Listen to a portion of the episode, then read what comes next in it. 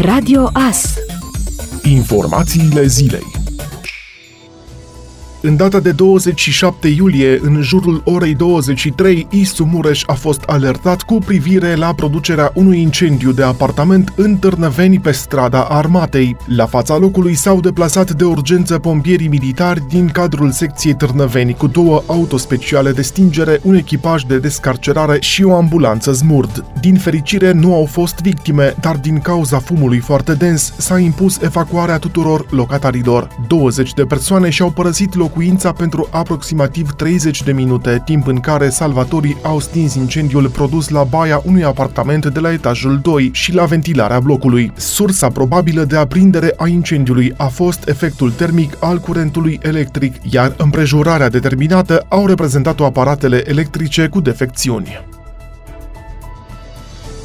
Turiștii români pot călători din nou în Turcia, fără a intra în izolare la întoarcere, după ce Institutul Național de Sănătate Publică a actualizat lista țărilor cu risc epidemiologic ridicat. Vicepreședintele Asociației Naționale a Agențiilor de Turism, Alin Burcea, anunță că și zborurile către Antalya vor fi reluate, însă doar din 15 august. Românii nu sunt obligați să prezinte rezultatul negativ al unui test COVID-19, autoritățile aeroportoare făcând testări aleatoriu celor care intră în Turcia. În schimb, în Grecia, o altă destinație favorită pentru turiștii români, cei sosiți pe calea aerului sunt primiți doar dacă prezintă un test negativ de COVID-19. Românii care nu au avut timp să facă testul înainte de plecare vor fi testați doar astăzi și mâine la sosire pe aeroporturile elene.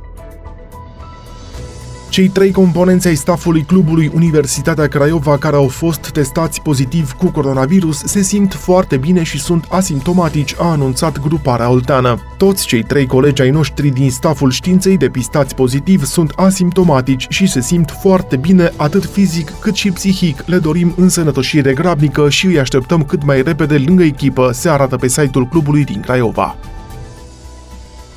Alocațiile pentru copii vor fi majorate cu circa 15% din luna august, urmând ca de la 1 ianuarie să urmeze o altă creștere, a anunțat ministrul finanțelor Florin Câțu. Legea o vom aplica și vom crește alocațiile începând cu 1 august. Procentul de creștere va fi prezentat de premier. Este în avizare proiectul de lege și va fi prezentat în următoarea ședință de guvern. Va fi în jurul a 15%, iar din 1 ianuarie vom face o altă creștere a alocațiilor a declarat Câțu la Realitatea Plus. Dublarea alocațiilor a fost acceptată de Curtea Constituțională, dar guvernul transmite că nu are bani pentru a și aplica decizia care a fost semnată de Parlament. Premierul Ludovic Orban a afirmat recent că nu există resursele financiare pentru dublarea alocațiilor, dar va fi căutată o soluție pentru ca alocațiile să crească în acest an.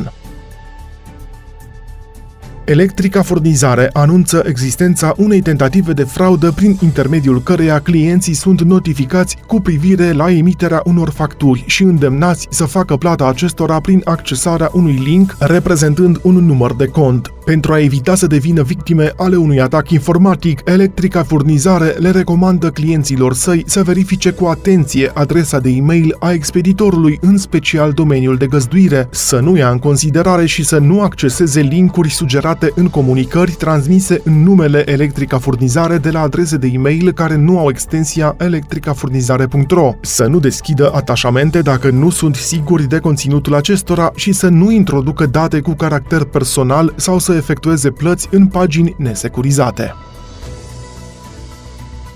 Ca urmare a deciziei autorităților italiene și cipriote de a introduce măsura autoizolării obligatorii de 14 zile și a supravegherii medicale pentru toate persoanele care sosesc din România sau care s-au aflat în tranzit prin România în ultimele două săptămâni, Blue Air anunță că este nevoită să anuleze un număr semnificativ de zboruri între România și Italia și între România și Cipru. În acest moment sunt afectate un număr de 64 de zboruri planificate în perioada 3-31 1 august, urmând ca lista să fie actualizată permanent în funcție de durata restricțiilor impuse de autoritățile italiene.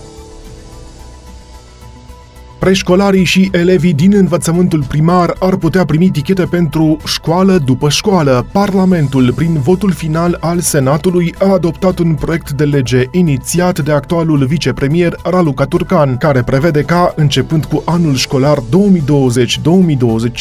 statul să financeze de la buget programul Școală după școală pentru preșcolarii și elevii de până în clasa 4 inclusiv prin acordarea de tichete educaționale. În prezent, valoarea acestor acestora ar fi de 400 de lei lunar per copil, dar dacă un alt proiect de lege va trece și de Parlament, un tichet ar putea ajunge la 960 de lei. Proiectul a fost inițiat anul trecut în iunie, înainte ca PNL să ajungă la guvernare și a trecut tacit de Camera Deputaților. În Senat, proiectul a trecut cu votul unanim al senatorilor prezenți și are astfel mari șanse de a fi promulgat și a intra în vigoare din anul școlar care începe în această toamnă. În calitate de deputat deputat, vicepremierul Raluca Turcan și-a argumentat proiectul prin faptul că ar reduce abandonul școlar și ar încuraja cuprinderea tuturor elevilor în sistemul de învățământ, pe de o parte, cât și stimularea părintelui sau reprezentantului legal al copilului să se reîntoarcă pe piața forței de muncă.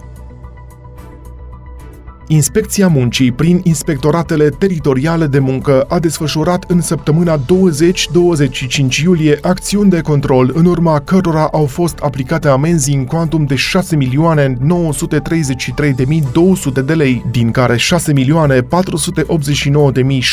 de lei pentru nerespectarea prevederilor legale în domeniul relațiilor de muncă și al securității și sănătății în muncă. Au fost depistate 297 de persoane care desfășurau desfășurau muncă fără forme legale și au fost dispuse 2999 de avertizmente și 5332 de măsuri de remediere a neconformităților, se arată într-un comunicat semnat de Mihai Nicolae Ucă, inspector general de stat.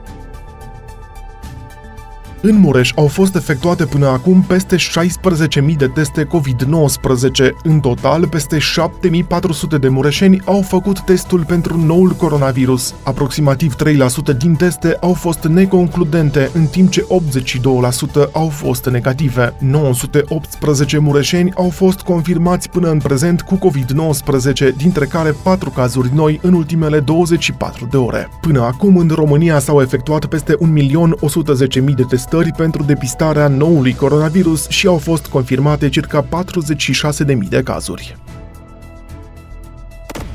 Ascultați Radio Astărnăveni 107 cu 1 FM și online pe tvas.ro.